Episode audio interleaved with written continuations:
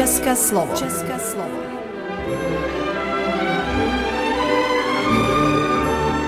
Vysílání pro českou menšinu v Srbsku. České slovo.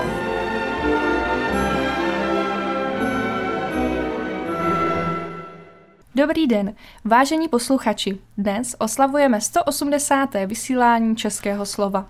Budeme si povídat o masopustu a v rubrice Tváří v tvář nás čeká rozhovor se stážistkou Aneškou Libánskou, která byla s námi ve studiu. Aneška je studentka bohemistiky na Univerzitě Karlově v Praze a v následujících měsících bude působit v české vesnici Gerník v Rumunsku. Nakonec si poslechneme další díl českého příběhu. K tomu všemu vám přejeme příjemný poslech. České slovo.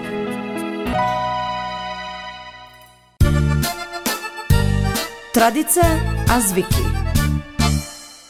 Abyste na chvíli utekli před realitou, změnili se na někoho jiného a udělali něco, na co byste si ani ve snu netroufli.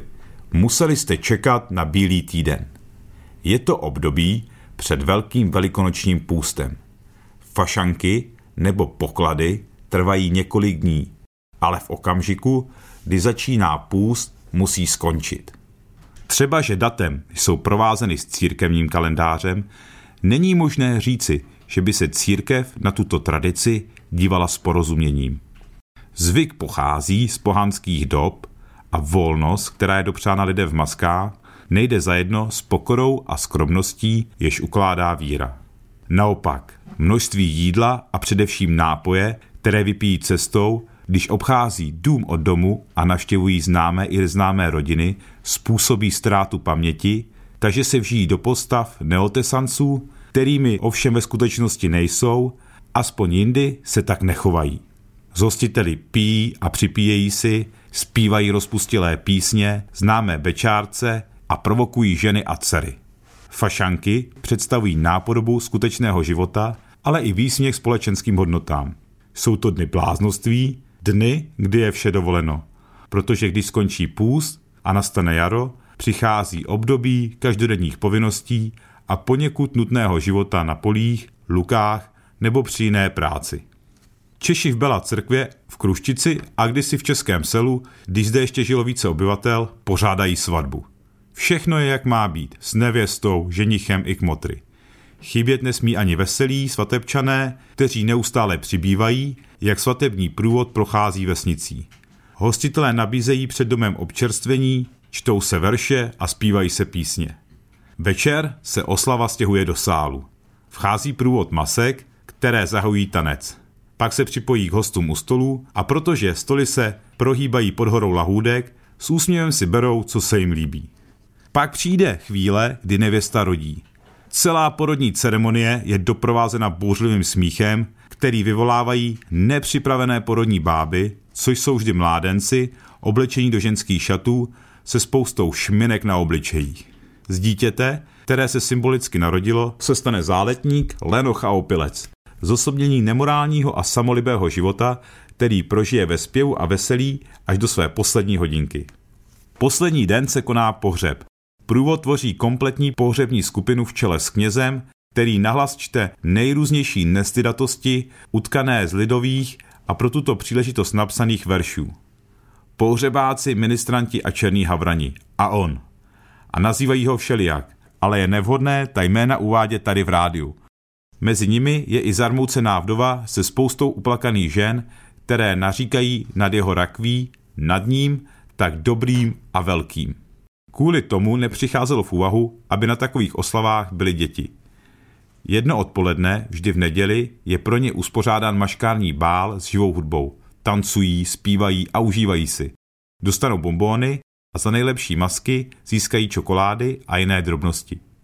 Jsou zde i maminky, otcové, babičky a dědové a radost z toho mají všichni z města i z vesnice, takže sál je vždy plný. Na konci maškaního plesu pro dospělé se nikomu nechtělo domů. Vždyť jsme sotva začali. Tanec, smích, písně a společnost. Ale když se musí, tak se musí. Přiblíží se půlnoc a páter zapálí kadidlo. Ovšem ještě předtím přidá do kadidla i pálivou papriku. V okamžiku, kdy všichni začnou plakat a u hlavních dveří vznikne nával, fašanky končí. Jeden celý život proběhne v několika dnech a zase to bude znova za příští rok.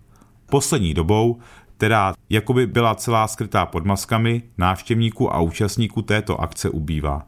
Zmocnili se jich existenční starosti, takže nemají čas ani chuť si užívat a zasmát se. Myslíme si, že naším úkolem je tuto tradici zachovat a čeští kréné se o to určitě budou snažit. Abyste na jednom místě viděli víly, čarodejnice, princezny, královny a s nimi i představitelé různých profesí od doktorů po piráty, musíte se buď odstnout v nějaké pohádce anebo v sále Českému domu v době, kdy se konají fašanky. Letos tudy prodefilovali stovka dětí, pro dospělých v masce, bez masky, zájemců. Bylo tu opravdu dobré. Jak je již zvykem, začíná se s maškarním plesem pro děti. Odpoledne se sál naplní dětmi, maminkami, tatínky, nechybí samozřejmě ani babičky, dědové a různé tetičky, které chtějí vidět svoje zlatičko, jak pod silnou vrstvou líčidla nebo pod horkou maskou defiluje sálem. Večer se konal maškarní ples pro dospělé. Jak už je zvykem, zúčastnili se ho i mladí a i trochu starší, takže i muzika byla pro každého něco. Na takové zábavy si lidé sebou z domova přinesou i jídlo, i pití, aby měli sílu, ale i náladu na tanec a zábavu s maškarami. Masky nebyly tak důvtipné jako u dětí, přeci jen tu bylo pár mistrů, krásek a netvorů. Nejdůležitější je, že jsme se všichni dobře pobavili. Protože akce byla finančně podpořena Českou národní radou. Byli jsme klidnější než v minulých dávných letech. Při fašankách mají všichni příležitost se trochu uvolnit, setkat se s přáteli. Když všechno skončí, musíme se vrátit ke každodennímu životu. Fašanky nám přinesou trochu rozptýlení po těch dlouhých, jednotvárných zimních dnech. Uvědomíme si, že se blíží jaro. Je to takový ventil. České slovo. Tváři v tvář. Dobrý den, vážení posluchači. Dnes zde máme rozhovor se studentkou Aneškou Libáňskou, která nyní začíná svoji stáž v rumunském Banátu. Uh, ahoj Aneško, vítám tě tady v rádiu. Mhm, dobré odpoledne, děkuji za pozvání. Uh, já bych se tě chtěla na začátek zeptat, odkud jsi přijela, odkud pocházíš? Uh, já jsem z Prahy, uh, celý život jsem žila v Praze, teď je to vlastně poprvé, co uh, jsem se odstěhovala na delší dobu někam jinam. Co studuješ? Studuju magisterský obor bohemistiku, češtinu a literaturu na Filozofické fakultě Univerzity Karlovy. A jsem ve druhém ročníku magister, magistra. A co tě na tvým oboru nejvíc baví na té češtině? Mně se docela líbí, jak eh, se kombinuje vlastně výuka té literatury i toho jazyka a jsem ráda, že můžu jako nahlédnout i, i do nějaké historiografie literatury, i do lingvistiky a, a gramatiky a tak. A když se teda přesunu na tu část toho, že jsi teď tady jako nová stážistka, tak proč jsi se rozhodla právě pro stáž tady, uh, budeš hodně působit že na Gerníku, tak proč zrovna Banát, proč tato stáž? Já jsem se jako Erasmum a stážím jsem se tak nějak jako celou uh, dobu bránila, protože jsem mi nechtěla stěhovat se do žádného jako velkého města dalšího a, a poznávat nějaké další velké město a když jsem zjistila, že vlastně můžu odjet někam do hor, um, a ještě ještě jako působit s dětma, tak mi to vlastně udělalo velkou radost a říkala jsem si, že něco takového bych jako měla vyzkoušet i protože uh, jsem teď nedávno dovedla dětský oddíl po, po x letech, tak jsem si říkala, že navážu na tu práci s dětma a jsem moc ráda, že můžu být venku a můžu si na chvilku odpočinout od Prahy a tak. To jsi mě přivedla na otázku, že jsi říkala, že jsi teď ráda, že jsi tady v horách, tak kdyby jsi měla vybrat dovolenou, jestli dovolená u moře nebo dovolená na horách, no, asi nejde o to, jestli u moře nebo na horách, ale jako spíš jaký typ dovolené, jestli, jestli jde o, o flákací dovolenou v uvozovkách nebo o nějakou akčnější, tak já rozhodně bojí a, a je mi jedno, kde, jako když je to dovolená, když je to dovolená, když se u toho nemusí pracovat, tak je to asi fajn. A ráda se ale uh, i hýbu, i chodím, i, i odpočívám. A jinak zmiňovala si, že jsi pracovala s dětmi, že jsi vedla nějaký oddíl. Co to bylo za oddíl? Mm, já jsem vlastně od malička, od svých sedmi let chodila do oddílu, kam chodil můj tatínek a jeho tatínek a je to takový oddíl, který teď po revoluci spadá pod um, Ligu lesní moudrosti, která eh, s chodou okolností v Banátu taky pořádá přes léto tábory. A to je organizace, která se, eh, která je celosvětová a eh, odštěpila se vlastně od skauta v jeho prvopočátcích, kdy si ten už nechtěl se tolik věnovat vojenské agendě a nechtěl nosit uniformy a chtěl žít víc jako indián, tak se rozhodl, že s klukama bude víc tábořit v lese a soužít s přírodou a na to tak nějak jako navazuje ta filozofie té organizace, kam já jsem chodila, kde jsem teď posledních pár let působila i v nějaké jako organizační a vedoucí složce. Ale samozřejmě to zahrnovalo jako spousta let eh, her s dětmi a plánování táborů a pravidelných schůzek a vymýšlení her a, a neustálého kontaktu vlastně s dětmi od sedmi let do nějakých 14-15.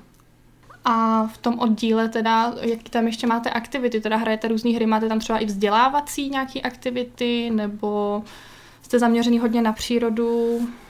No, uh, myslím si, že eh, ta, ta, ta potřeba jako...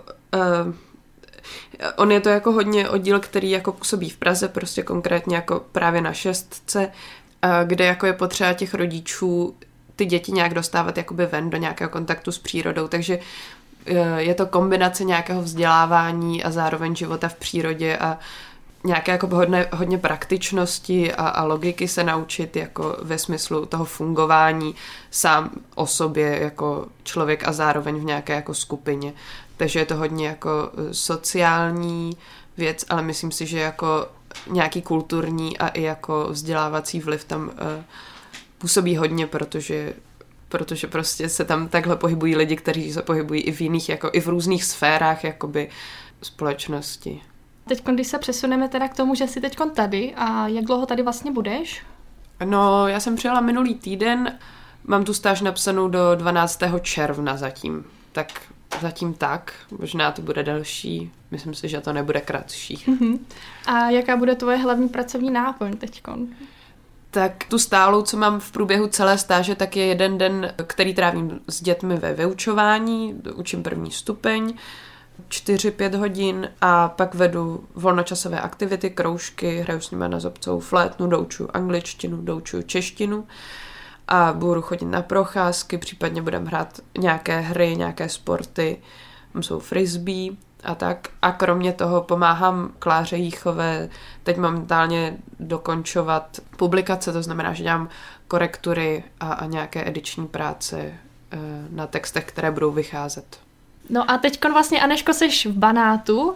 Znala jsi Banát předtím, nebo ty české vesnice, nebo proč právě Banát? Jakoby práce s dětmi je jasná, ale zrovna tahle oblast konkrétní? No, tak k tomu jako mám hned dva důvody. My, když jsme byli um, když mi bylo prostě nějakých 14 nebo 15, tak jsme tady jako by byli na výletě s oddílem, protože kamarádi našich rodičů pracují v člověku v tísni, takže já jsem jako o banátu věděla, ale co mi to jako hodně vlastně připomíná a co mě na tom taky hodně lákalo, tak je samozřejmě ta příroda a ta krajina, která prostě, a to prostředí, eh, které mi nějakým způsobem připomíná podkarpatskou Ukrajinu, kterou se zabývá Olbracht a, a já se zabývám Olbrachtem jak už ve své jako bakalářce, tak už i prostě mimo v jiných jako svých pracovních projektech, takže já jsem jako hodně chtěla vlastně okusit eh, nějaké takovéhle jako prostředí, mm, které je tomu třeba podobné nebo nějakým způsobem blízké i tím, že to je jako jsou to ty Karpaty mm-hmm. a tak. A ještě když tak mohla by si i pro mě, i pro naše posluchače vlastně více přiblížit, čím, uh, kdo to je Olbracht. Uh... Jo, uh, no tak Ivan Olbracht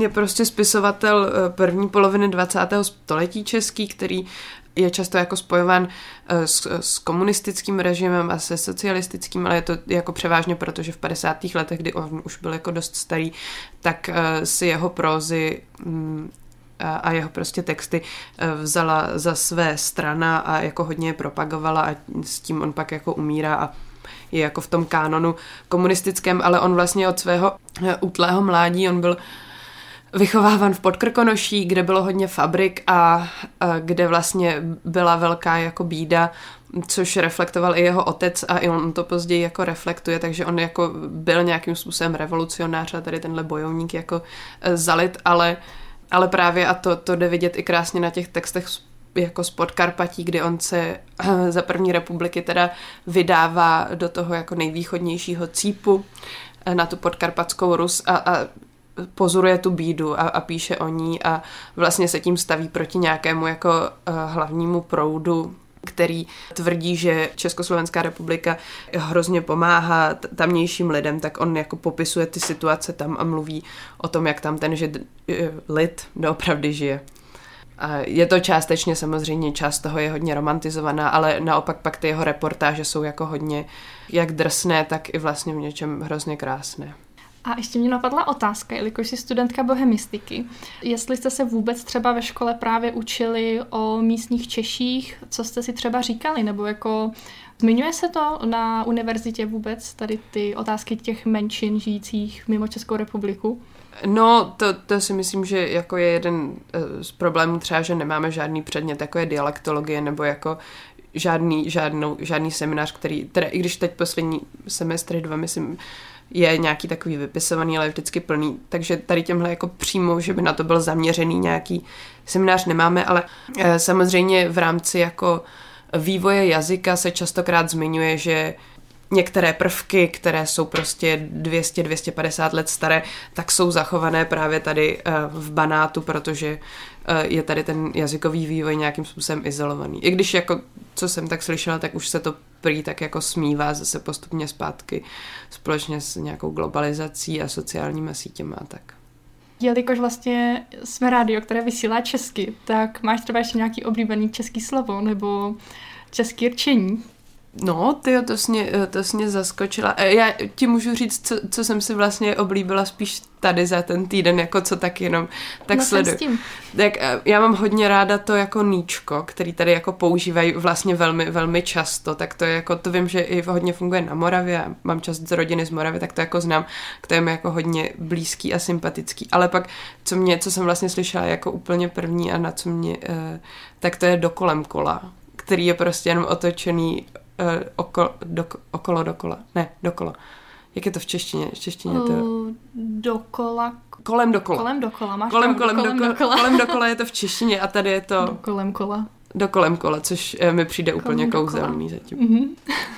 Už bychom se přesunuli do té části toho, kdybys nám mohla říct něco o sobě ohledně toho, jakou máš třeba představu potom, až skončíš tady tu stáž, jestli pak tě třeba čeká dokončit školu, nebo máš nějakou představu o tom, co by si chtěla dělat potom, až tady skončíš právě v Banátu, kam se budou ubírat tvé cesty dál? Tak uh, nějakou představu mám, uh, myslím, doufám, že mi tady Banát pomůže se trošku rozhodnout, uh, jak to doopravdy bude vypadat, ale plánuju nějakým způsobem dál jako působit um, jako v, v nějakých redakcích, uh, ediční prací, korektorskou, jako ráda pracuju prostě s textama uh, a ráda je čtu, ráda lidi opravuju a zároveň bych do toho chtěla určitě dělat i něco jiného.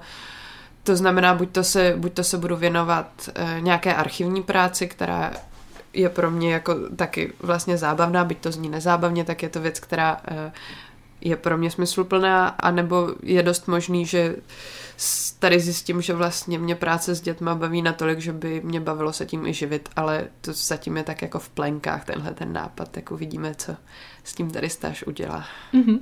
A až se vrátíš, budeš se vracet i ke svýmu oddílu? To bohužel nemůžu, protože my máme v tom oddíle takhle nastavenou tu, ten systém, který tam je, tak eh, prostě se v určitém věku musíme odtamtud odejít a dát prostor těm mladším, aby si to taky vyzkoušeli. Takže mm-hmm. to se vracet už nebudu. Já ti moc děkuji za rozhovor a přeju ti, ať se ti, ať se ti stáž na Grníku hodně líbí a ať ti dá to nejvíc, co ti může dát. Moc děkuji.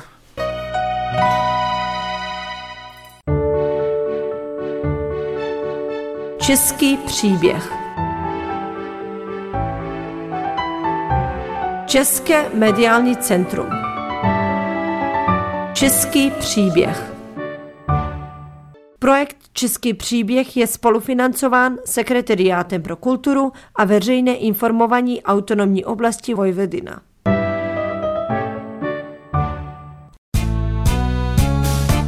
Aneta Veselá. Milí posluchači, v našem rozhlasovém studiu s námi sedí slečna Aneta Veselá, která k nám přijela do srbského banátu vykonávat praktickou stáž programu Erasmus+. Bude nám tady pomáhat v srbském banátu s námi v obcích Kruščice, Češkoselo, Bela Cerkva, Bršac a určitě ještě v dalších jiných místech. Aneta je tady s náma a jí poprosím, jestli se nám může představit. Zdravím všechny posluchače, eh, já se jmenuji Aneta Veselá, eh, je mi 26 let, pocházím z Jižních Čech, eh, konkrétně z městy se Ševětín, je to mezi Veselých nad Lužnicí a Českými Budějicemi. A jinak jsem momentálně studentkou mezinárodních teritoriálních studií v Brně na Mendelově univerzitě. Začala jsi s tím Ševětínem a jestli nám můžeš trošku popsat to místo, odkud pocházíš. Uh, jo, velmi ráda. Uh, Ševětín je to taková malebná jihočeská vesnička. Je tam hodně typická architektura, takové to selské baroko. Uh, kousek od Ševětína se právě nachází například vesnice Holašovice, která je zapsaná i na památkách UNESCO právě pro tu selskou architekturu. Mám, mám na té oblasti ráda to, že se tam stále hodně udržuje folklor, na rozdíl od ostatních míst v České republice, například ve větších městech už se s tím nemůžeme moc setkat, ale právě v tom Ševětíně tak pořád tam držíme ty tradice jako masopustní průvod, zpívání, zpívání vánočních kolet, mm, právě když jsou vánoční svátky. No, kousek od Ševětína se právě vyskytuje i Český Krumlov, což je taky skvělý místo. A samozřejmě České Budějovice jsou známé pro pivo Budvar. V deváté třídě jsem vůbec nevěděla, co vlastně chci studovat a protože jsem byla takový ten studijní typ, co si doma podtrhával všechny nadpisy gelovkou a hrozně jsem si vybarvovala všechny sešity, tak jsem si říkala, jo, tak bude skvělý, když se vydám na gymnázium, protože tam by správný šprt se měl jako vydat, že to je tak jako správné, jako studovat nějakou takovou fajn školu, tak nějak jsem to tak jako vnímala dřív. A protože jsem měla samé jedničky v deváté i v osmé třídě, tak no. jsem se přihlásila na gymnázium v Českých Budějovicích. A co bylo pak? Potom jsem se eh, chtěla dostat na vysokou školu, teda rozhodla jsem se, že budu studovat mezinárodní teritoriální studia nebo mezinárodní vztahy, ale musela jsem se připravit na přijímačky, protože já jsem celou dobu byla hrozně přírodovědně zaměřená, takže jsem se musela znova... A jsi si vybrala? Jakoby humanitní obor, ty mezinárodní vztahy, mezinárodní teritoriální jo, studia. Jo, jo. Takže jsem se musela znova naučit, nebo znova naučit, prostě poprvé se naučit filozofii, sociologii, všechny tyhle humanitní věci. Takže jsi odešla do Prahy na fakultu studovat mezinárodní jo, vztahy. Jo, jo, jo, pak jsem studovala, jo, byla to fakulta sociálních věd. Tam to zase byla jako velká výzva, zase mi to v podstatě nešlo, jo. ale byla jsem hrozně nemotivovaná, jako to, to, to zvládnout, prostě. takže musím říct, že jsem se jako opravdu hodně učila a vlastně jsem jako moc ráda, že se mi to podařilo dokončit tu školu. I rodiče byli pišní, tak jako jsem za to ráda. Mm. A co bylo potom? Uh, potom jsem chtěla pokračovat dál, uh, chtěla jsem se věnovat balkánským studiím právě na té fakultě sociálních věd tak jsem se učila srbochorvatsky. Eh, zase jsem si koupila slovníček, pečlivě jsem se učila nový jazyk. Ten jazykový test jsem pak udělala na 50%, což teda tak jako stačilo dost... To se teď zlepší, teď po tom pobytu. teď se to určitě zlepší. Dost akorát na to, abych jako mohla být přijata. Akorát jsem tam měla psát esej, kterou jsem jako sice hezky napsala, ale napsala jsem ji v češtině a ona měla být v angličtině. Takže jsem vlastně u přijímaček dostala 0% bodů, tak jsem pak hledala nějakou alternativu, kde, kam jinde bych mohla jít studovat. No a naštěstí jsem měla velký štěstí v tom, že v Brně tam měli prodloužený datum podávání přihlášek na vysokou školu. Udělala jsem nějaký přijímačky a dostala jsem se opět na ten stejný obor, mezinárodní teritoriální studia, ale na té Mendelově univerzitě v Brně, kde jsem teď, tak je to víc zaměřený na regionální rozvoj, rozvojovou spolupráci, Evropskou unii. A tím se trošku dostáváme úplně to, co nás zajímá teď. Ty jsi taky odešla, to musíme posluchačům prozradit, prvně taky na stáž, praktickou stáž do Rumunska, do Banátu. Tak nám aha, tomu tom něco aha. trošku jako pověz. Uh, Jo, jo, vlastně to byl můj první Erasmus. V, já jsem se přihlásila v lednu 2022, v únoru 2022 už jsem nastoupila právě do Rumunska na stáž, jakoby i na můj první Erasmus. Působila jsem tam až do, do června 2022, ano. No a byla to pro mě fakt neuvěřitelná zkušenost, hlavně si myslím, že mi to hrozně sedlo, ta stáž, protože jak už jsem říkala, že jsem chtěla studovat ty balkánské studia, tak jsem eh, byla fakt vděčná, že jsem mohla jít na, eh, na Erasmus někam, kde to právě odpovídá tomu stylu jako Balkán. Mně vždycky přišel mnohem zajímavější než právě jako západní Evropa třeba, nebo spíš jakoby celkově ten západ, který je takový hodně, hodně už jako stejný, takový rozvinutý a nejsou tam pro mě takový zábavný výzvy, který jsem právě mohla v tom Rumunsku zažít. Potkávat eh, vozy tažený koňma a krávy každý den a prostě možnost jakoby dojít a taková jako malá divočina, že moc se mi to, protože já ráda chodím jako kempovat, takže vlastně uh, moje stáž v Rumunsku byla hrozně dobrá s tím, že jsem si připadala jako, že pořád kempuju, takový jako fakt jako dobrodružství. Vlastně bych mohla říct i to, co jsem tam třeba dělala. A ještě možná nebo, dobrý mm-hmm. říci, že to byla teda rumunský banát, ano, české ano, vesnice. To, to jsem nezmínila. České vesnice, byly to vesnice... Tak... Byla to vesnice Gerník a Svatá Helena. Mm-hmm. Na Svatý Heleně jsem působila... Nebo jenom ty dvě, nebo ještě? Jenom tady na těch dvou vesnicích. Ty ostatní jsem samozřejmě navštívila, mm-hmm. nebo jsem tam třeba měla Ale pracovala nějakou... si... Hlavně tam, jako na Eibentále třeba jsem byla taky, tam jsem teda měla jeden dětský den, tak jsem tam, jako dejme tomu, že jsem tam asi pracovala, ale spíš, eh, jako pravidelně jsem pracovala na Svatý Heleně a na Gerníku. A byla jsem tam ve škole, měla jsem tam hodiny angličtiny s malýma dětma, s většíma holkama a to musím říct, že jsem si vždycky, vždycky strašně užila. Kor teda s těma velkýma holkama, jako vždycky jsme hráli nějaký hry, hodně jsme se u toho nasmáli tak na to taky jako ráda vzpomínám. No a na Gerniku jsem pracovala, oni tam mají český dům, který tam funguje jako muzeum. Tam jsem sbírala eh, informace o svátcích od místních. Snažila, jako by mým úkolem bylo vlastně infiltrovat se mezi ty místní, abych mohla získat ty informace pro to muzeum. Tak to se mi hodně dařilo, když jsem začala chodit do hospody, tak to mi hodně pomohlo. Tak jsem sbírala rozhovory o tom, jak, jak vyrábějí klobásy, jak vyrábějí víno, o tom, jak eh, kovají, že tam Gerník třeba byl typický hodně, protože tam měli strašně moc koní, teď už cho, koně tam chovají dvě, tři rodiny, ještě v 90. letech tam každý měl prostě minimálně dva páry koní, a hmm. proto Gerník má třeba i koně ve znaku, právě tady proto. No, takže to byla jedna věc. Jo, takže jsem sbírala ty eh, informace o těch místních, no a pak tam z toho má být nějaká brožurka, myslím, že ještě teda nevyšla, a informace právě do toho muzea. No a my se dostaneme tím skokem, že z rumunského banátu se přišla do srbského banátu, tak si tady teď s náma, pracuješ tady. Co očekáváš od srbského banátu? Úplně krátce nakonec. Očekávám hezký srovnání s tím, jaký, jaký je rozdíl právě mezi srbském a rumunském, tě, těma minoritama v těch oblastech. A čekám taky, že se tady pobavím hodně dobře s lidma. To určitě. My ti k tomu pomůžeme a Přejeme ti, aby se nám tady v Srbsku líbilo, aby to bylo trošku lepší než v Rumunsku, aby z toho měl lepší pocity a děkujeme ti. Názory vyjadřovaní v podporovaném mediálním projektu nutné nevyjadřují názory Sekretariátu pro kulturu a veřejné informování autonomní oblasti Vojvedina. Vážení posluchači, slyšeli jste seriál Český příběh. Děkujeme za pozornost a naslyšenou. Český příběh. Projekt je spolufinancován Sekretariátem pro kulturu a veřejné informování autonomní oblasti Vojvodina.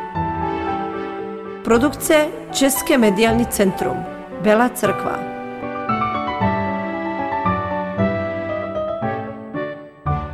Za poslech dnešního vysílání vám děkujeme. Přejeme vám krásný březen a těšíme se zase příští týden. Naslyšenou.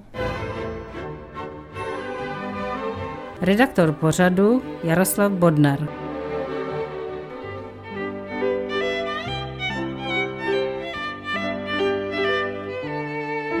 Poslouchali jste České slovo, vysílení pro českou menšinu v Srbsku.